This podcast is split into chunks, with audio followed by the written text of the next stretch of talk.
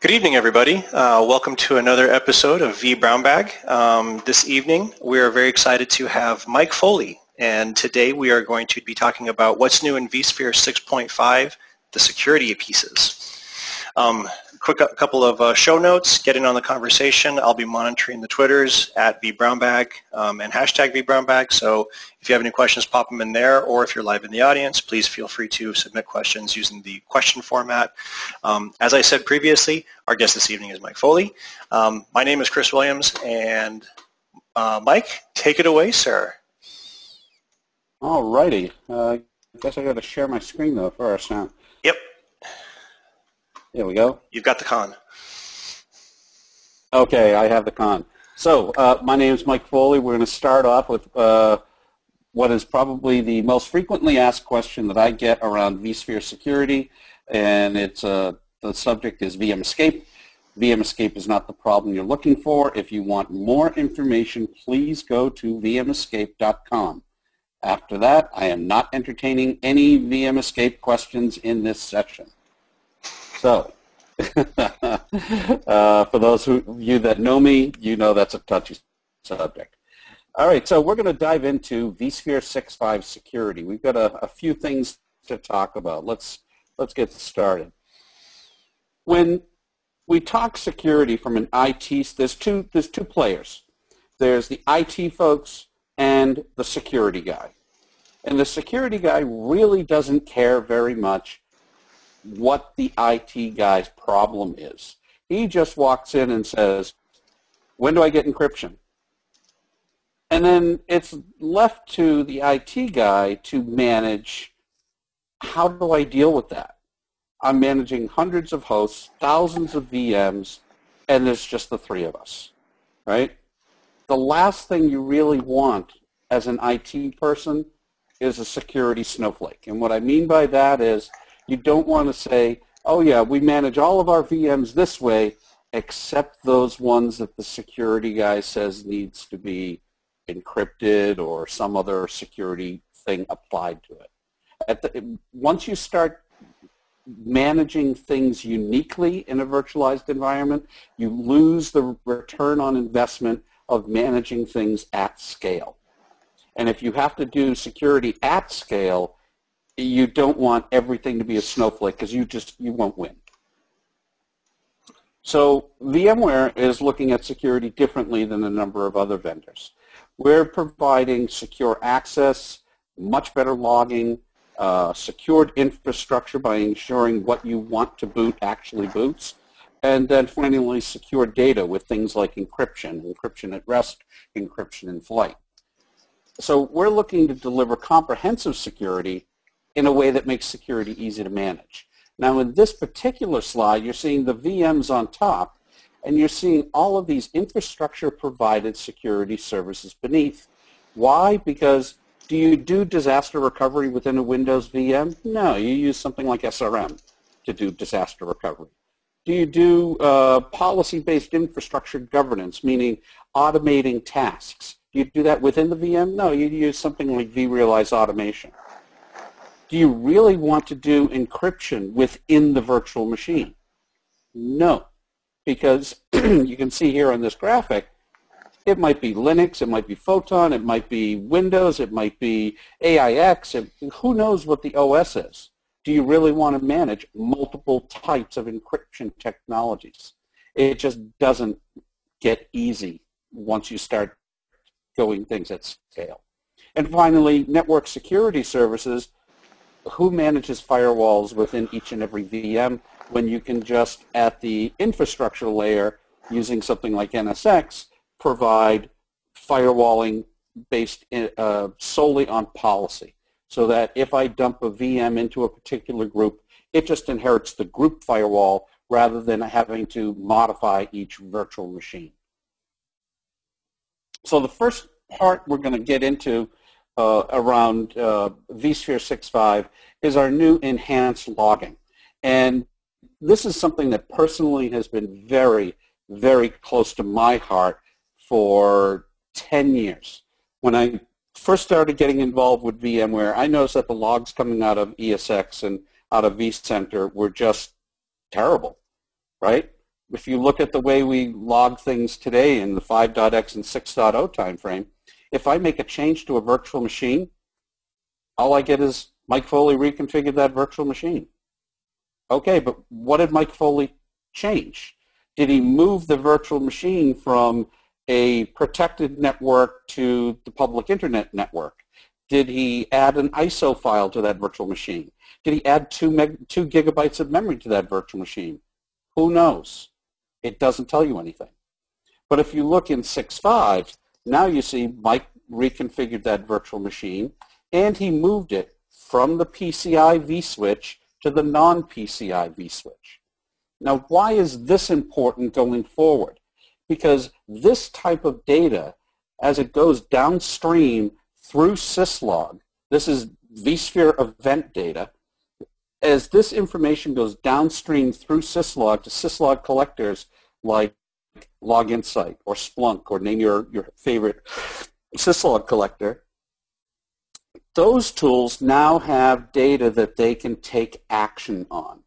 So in this particular example, maybe your logging solution sees that the uh, that a database VM has been moved off the PCI vSwitch onto a non-PCI vSwitch.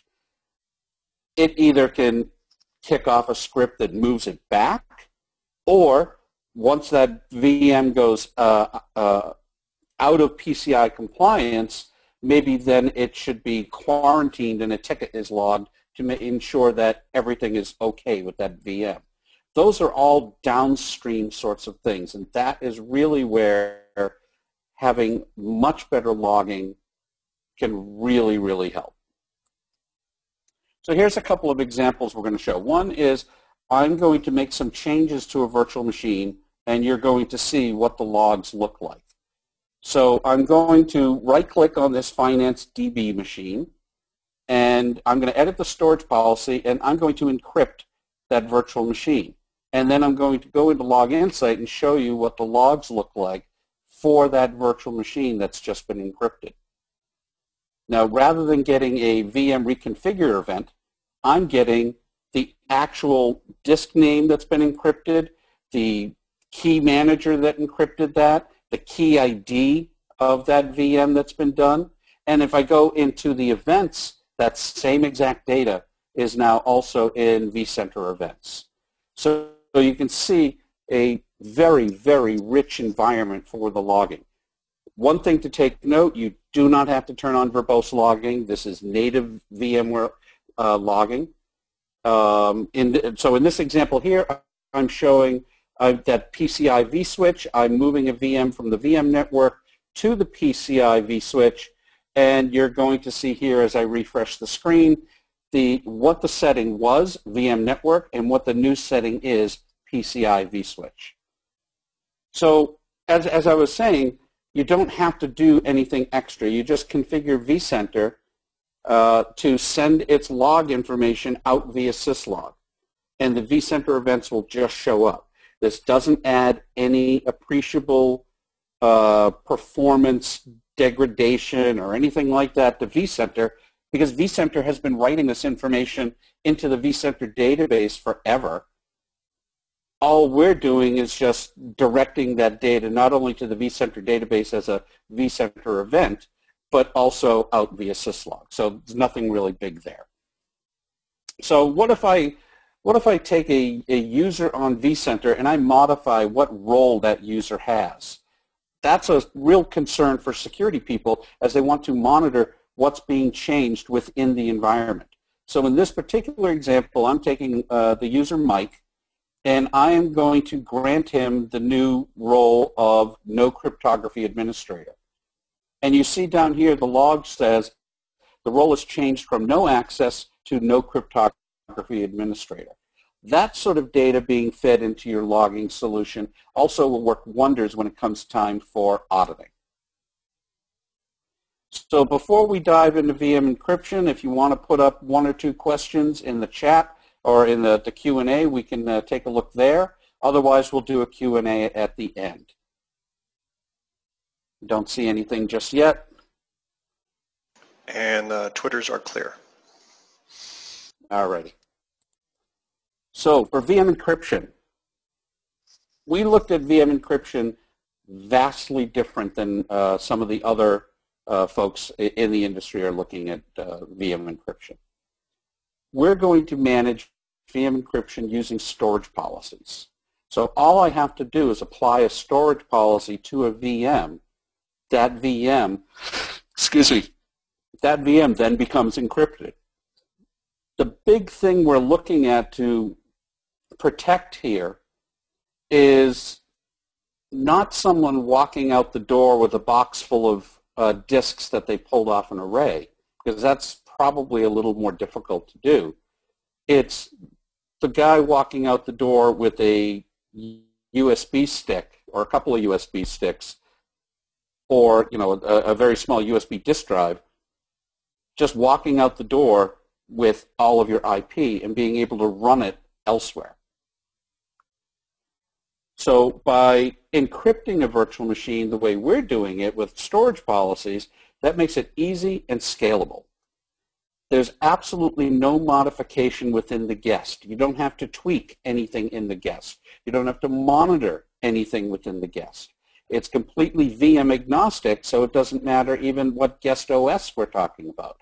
You have a Windows 2003 VM that you, you can't get rid of for another two years, you can encrypt that. It doesn't matter what data store the VM lives on. NFS, block storage, vSAN, doesn't matter. Doesn't matter what the hardware version of the virtual machine is because all of the all of the I.O. coming out of the virtual machine is being encrypted within the hypervisor. This encrypts both the VMDK files and the virtual machine files. Uh, each, each of those can be encrypted. I can even encrypt each VMDK of a, of a VM using keys from a different key manager. Here's a real big differentiator uh, over something like, uh, like a BitLocker. There's no access to encryption keys by the guest. If I compromise the guest, I'm not going to be compromising the keys that are used to encrypt that guest because the guest doesn't even know. And for encrypted VMs, all encrypted VMs will have full support for encrypted vMotion. So how does this all work? Well, first, you need a third-party key manager, uh, a KMIP 1.1 compliant key manager. I'll be showing a list of the key managers that we're uh, testing with today and, um, and give you a hint on, on what might be coming later. So when I instantiate a VM and, and I apply the encryption policy, the VM gets an encryption key created by ESXi.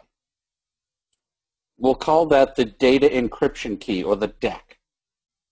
That key in turn is then encrypted with a key from the key manager, which would be the key encryption key or the KEK. So when I power on the encrypted VM, vCenter says to the key manager, hey, I have this VM, I need that, the, the, here's the key ID for that VM. The key manager sends the key to vCenter. vCenter never persists that key, never stores that key anywhere. It just passes that down to the host that the VM is running and to every other host within an HA cluster. So each one of the hosts within the HA cluster now has the capability of decrypting the VM. Note that the I.O. is coming out of the VM, hits the VM encryption module before it ever hits the storage layer within ESX. That's why we can, it doesn't matter what type of storage we're running on because the I.O. is encrypted before it ever gets to that part of the hypervisor.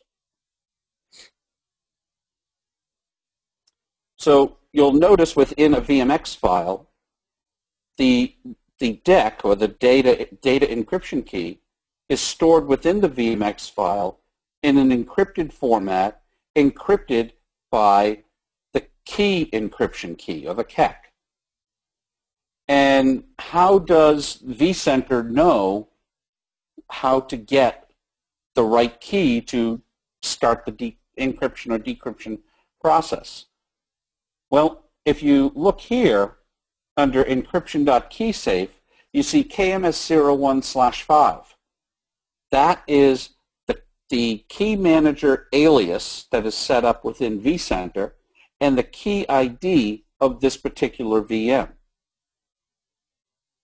So vCenter reads that information and that's what it sends to the KMS server as its request for, hey, KMS01, give me key number 5. And then injects that key into all hosts within the ESX cluster. So how simple is this from a UI standpoint? Really, this couldn't be simpler.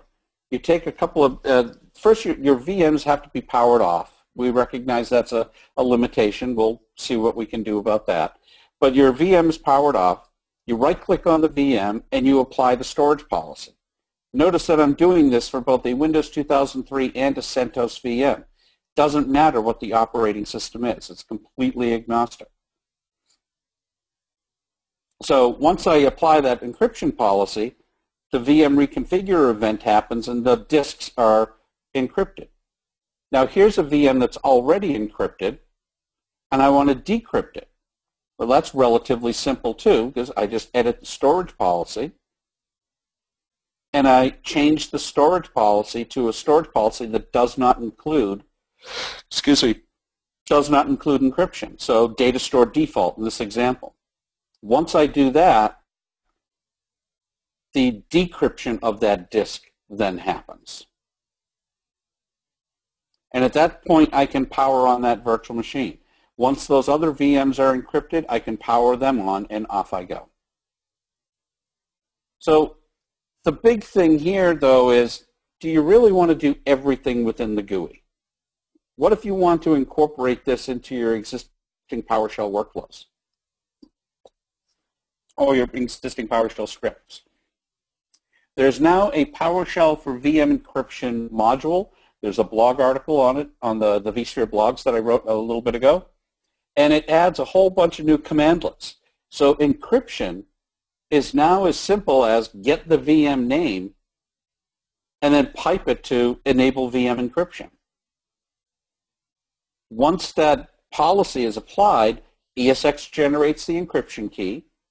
That key, uh, the key manager then uh, encrypts that key with uh, the uh, so the key manager provides a key to encrypt that key, which now allows me the, the mobility of a, of a VM to move from here to there. So what if I want to encrypt just the VM home objects and not the disks? That's relatively simple too. I can just apply the policy, enable VM encryption, select the policy, and then just say skip hard disks. What if I want to run a report? That could not be simpler. It's get VM and then just a couple of uh, uh, selections. So a selection of name and encrypted. And you'll see what disks are encrypted, uh, what VMs are encrypted, and what uh, uh, VMs are not encrypted. I could add get VM uh, pipe to select name, comma, encrypted, comma, KMS server, and I would get the KMS server name of that the uh, VM is encrypted with. And finally, to decrypt a VM, like I showed in the GUI, it's just pipe the VM to disable VM encryption. One of the big things here is that there's a new role called No Cryptography Administrator.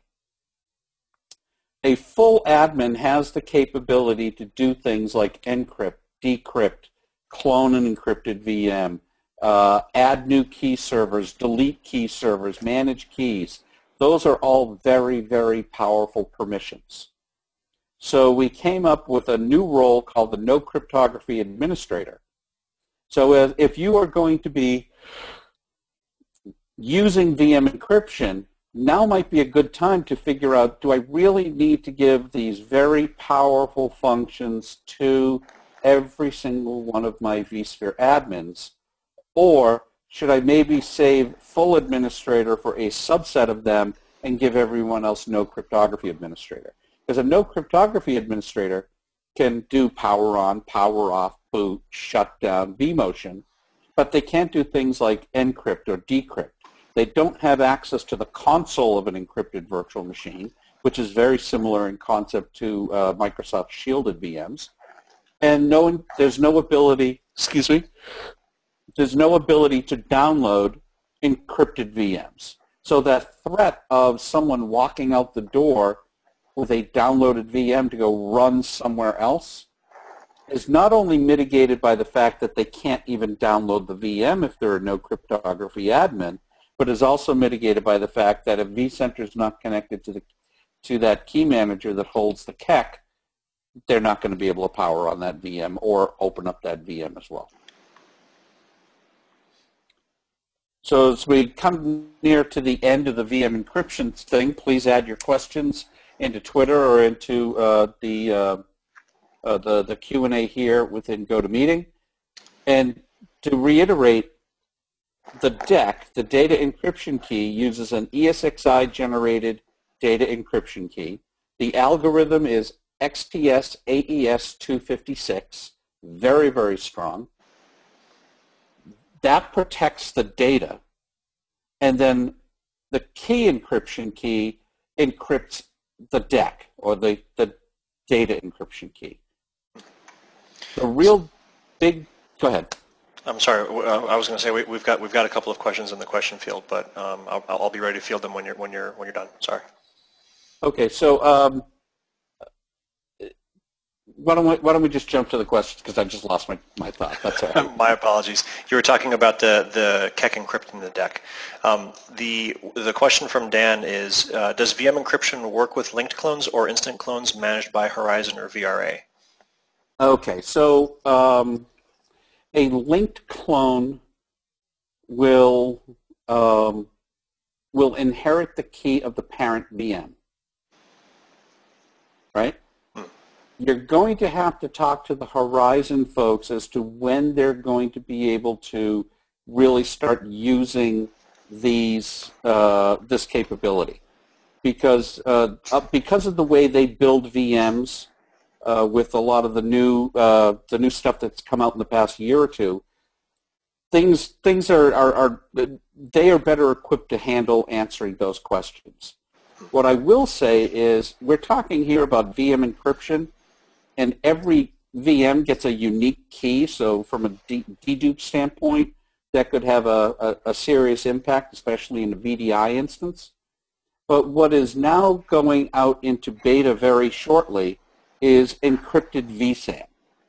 And in, in encrypted vSAN, uh, the data comes out of the V, the I.O. comes out of the VM, hits the vSAN layer where it's deduped and compressed, and then it is written to an encrypted data store, which is vSAN.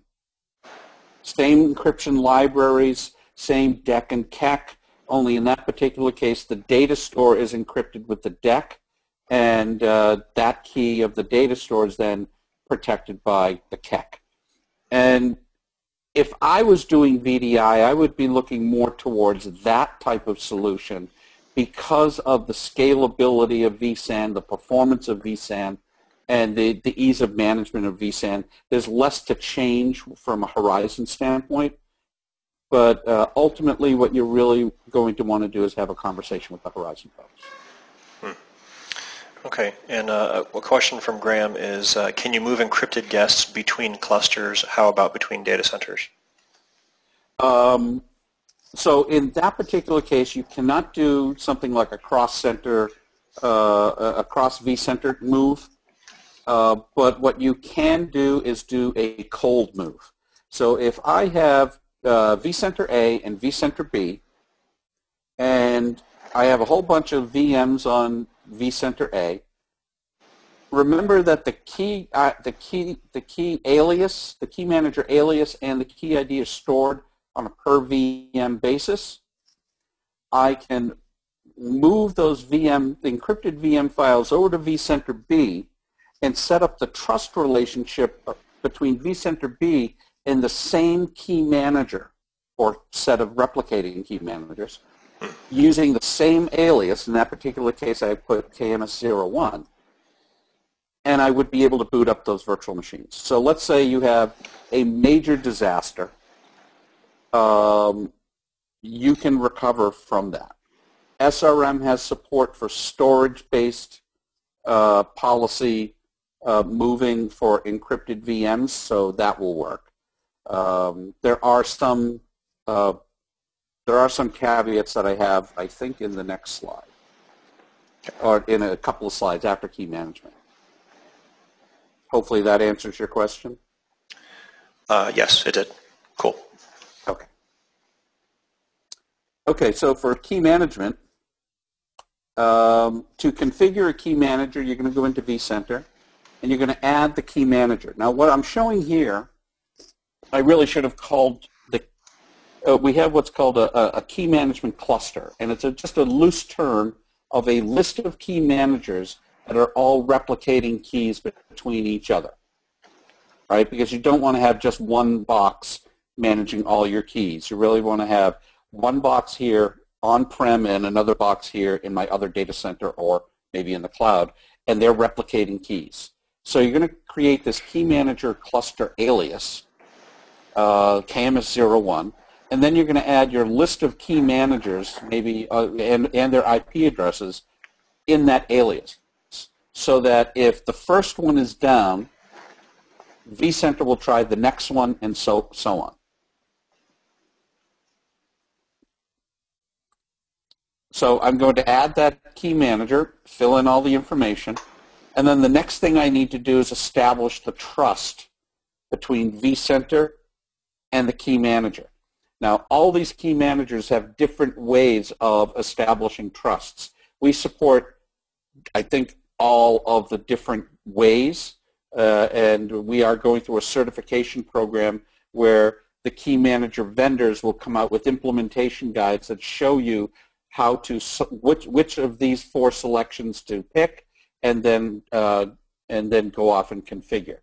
So if you're using something like SafeNet, it's it has one way. Using something like Thales, is that's another way. And then finally, if you're using something like HyTrust, it has a completely different way to establish that trust. And we support four different methods. So uh, this is not a final support list of key managers. Um, we support key, man key management inter uh, interoperability protocol 1.1. Uh, so we support Quintessence Labs, Thales, HyTrust, SafeNet, and Vormetric. And we do have a key management server program coming soon. Uh, we'll stay tuned for that. There is also going to be some uh, rather interesting news from uh, uh some key manager vendors in the not too distant future that I think everyone else will find uh, really, really interesting. I cannot say anything more than that. Any questions on key management? I think I think that you uh, uh, the, the the question was going to be uh, will it integrate with the uh, with the AWS K, KMS uh, management system, um, the, which is not K, which is not uh, um, K, KMIP 1.1 compliant. So hmm. no. Gotcha. Right. Who knows if that'll change in the future? I don't know. That's a question for for AWS. That's not to say you couldn't run one of those key managers in AWS. Right. So if you're looking for a disaster tolerant type of environment. Right? So how do you back up and restore an encrypted VM? Well, SAN mode backups today are not supported. and that's because uh, the SANs have no visibility, no capability of looking into the contents of the VMDK, right? What is supported is using the existing hot add, hot add method using the vSphere APIs. There's no API changes to the backup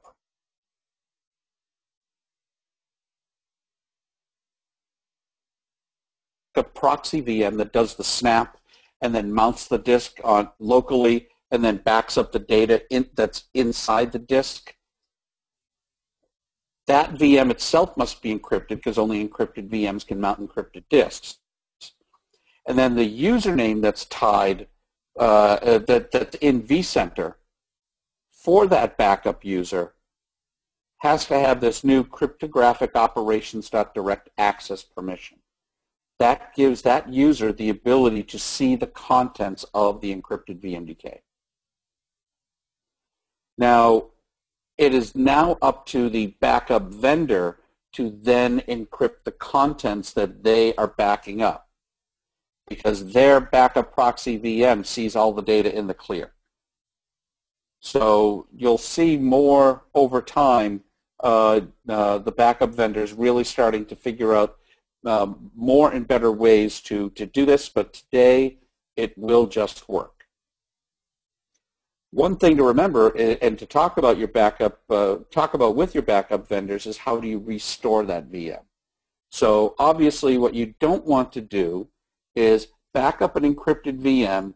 Your backup vendor encrypts that VM, whatever way they do that, and then to restore that VM, they restore the VM into a VM in the clear and then turn around and apply an encryption policy. Because it, while that while that VM is in the clear, it's in the clear. Ideally, what the backup solution should do is create an encrypted VM and then restore the files into that encrypted VM so that everything is always in an encrypted state.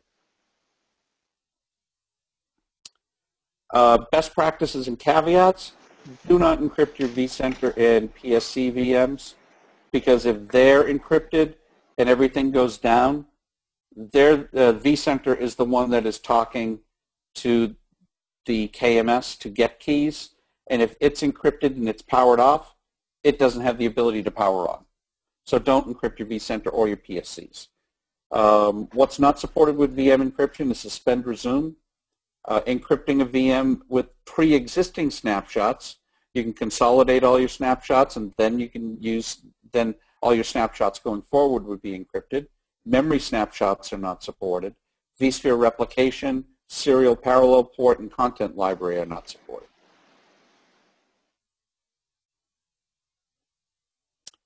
Uh, encrypted vMotion.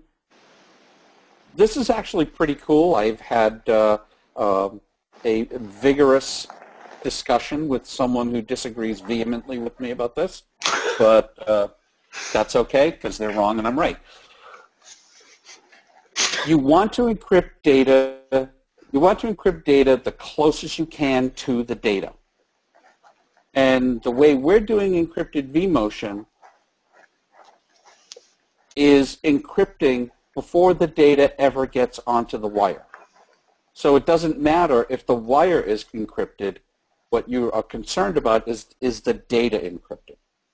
Now there's new three new settings. There's disabled, which would be a, a vMotion uh, the way it's always been uh, unencrypted. Opportunistic says if I'm moving from 6.5 to 6.5, encrypt it. If I'm moving from 6.5 to, say, 6.0, which doesn't support it, well, just go ahead and, and do the vMotion in the clear.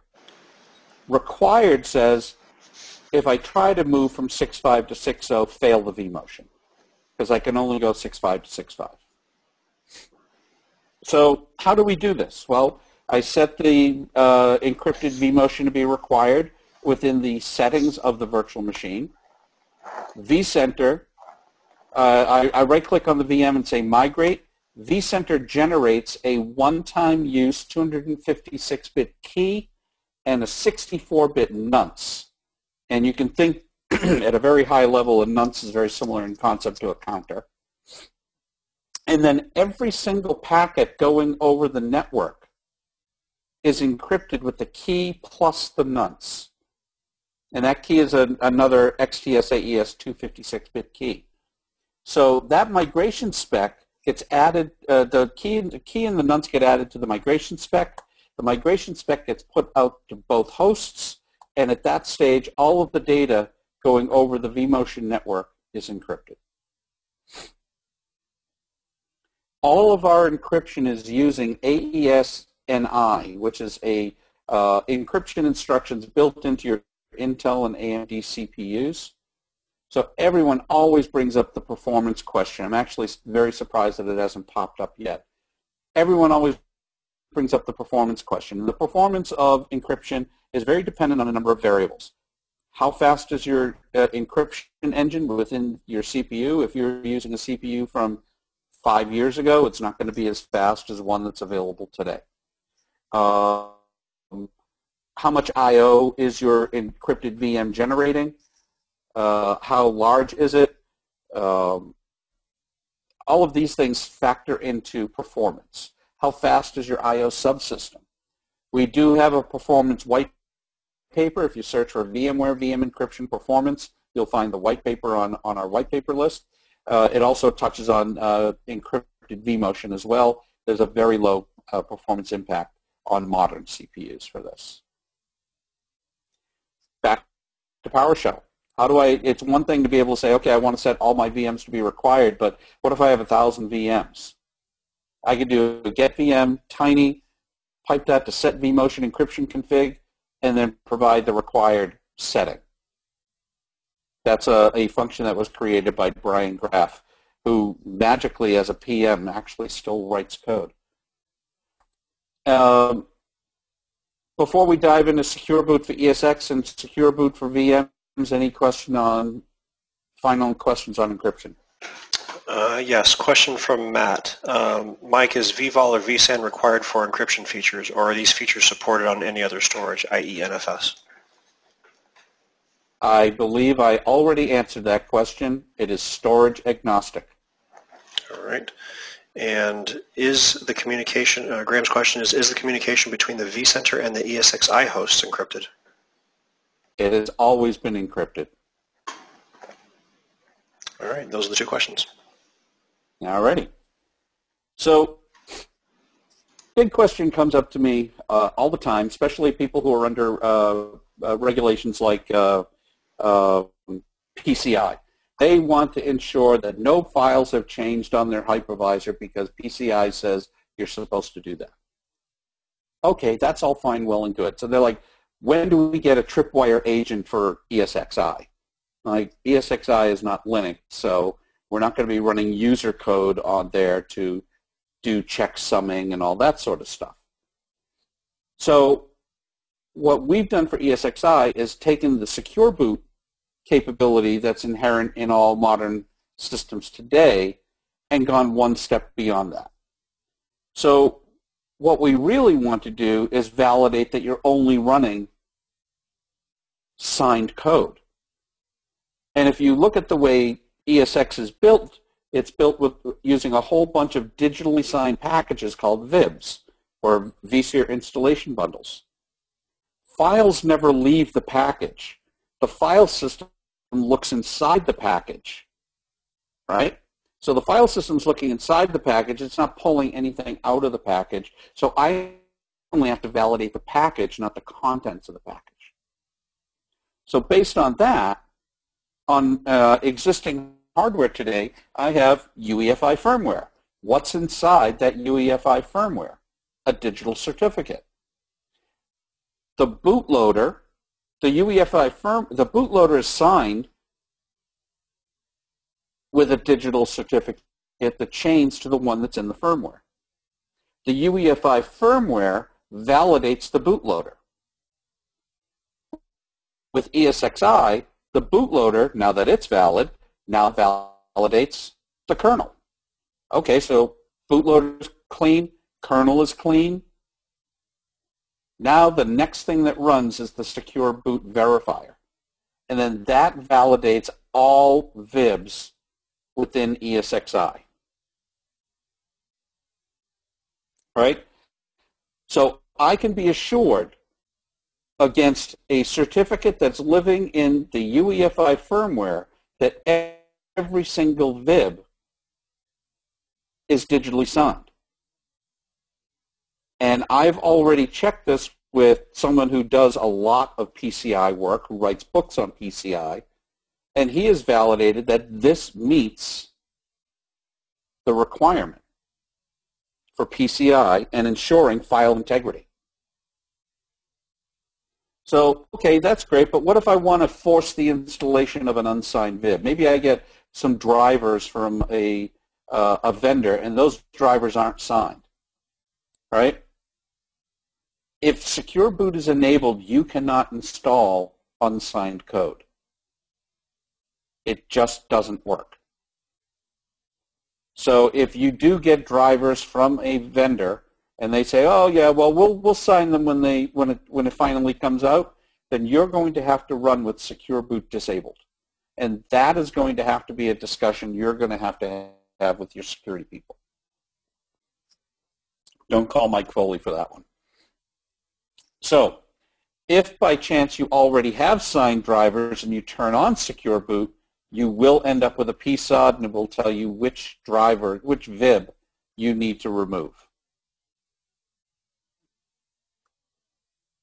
Secure Boot for virtual machines is very simple. So if I have a virtual machine that already has the EFI firmware, Secure Boot is check the box.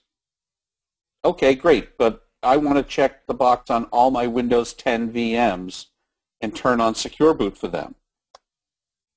I can loop through all those Windows 10 VMs and enable Secure Boot.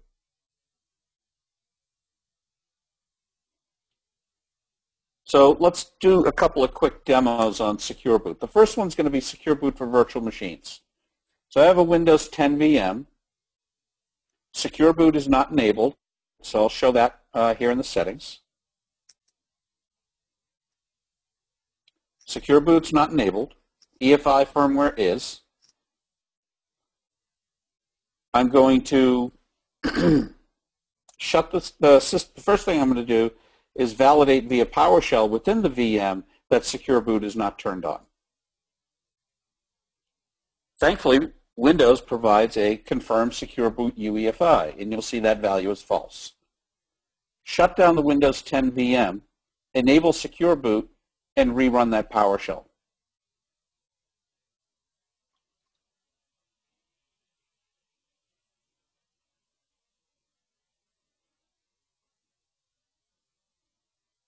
So I'm into VM options. Check the secure boot box. Boot up Windows 10.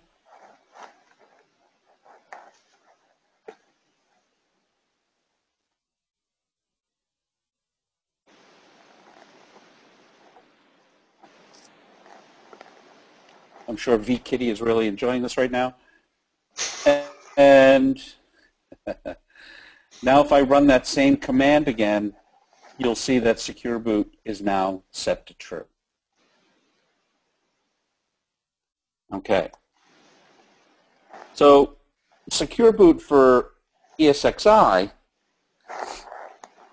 I did not have some hardware that I could test that on, we'll say like a Dell server or something like that, that I could enable and disable secure boot. I just didn't have that capability. So what I ended up doing was running a ESX uh, ESX65 VM, and then running on that ESX65 VM another ESXi 65 VM. That way, I could I, I would have all the capability of being able to turn on Secure Boot. So what you're seeing here is I'm uh, I, I, have an ESXi uh, VM, and the unsigned, I have Secure Boot turned on, and the unsigned uh, VIB installation failed. Now I'm going to disable Secure Boot for this e nested ESXi 65 VM.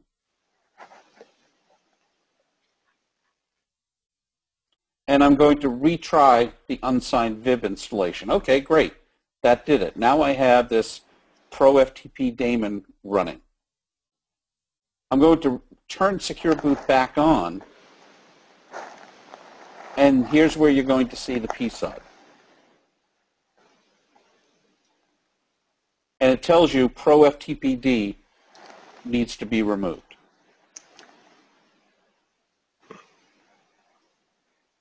That's all of the, the stuff I have uh, for my session here.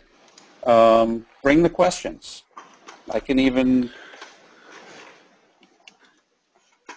Very cool. Uh, let's see. Um, nothing, nothing in the local QA board just yet. Uh, the Twitters. Uh, JM Lucien. Nope, that's not a question. More of a statement. What was the statement? Oh, um, he, he, was he was actually responding back to a, a previous a previous statement of his. Yeah, I, just, I saw question mark, so I, th- I thought that it was a question. He threw me off. It was a head fake. Um, no, it looks it looks like we're good. Uh, I, I, think we are we are clear of questions, sir. Thank you very much. All righty. Cam, Cam cool. Ready says hi.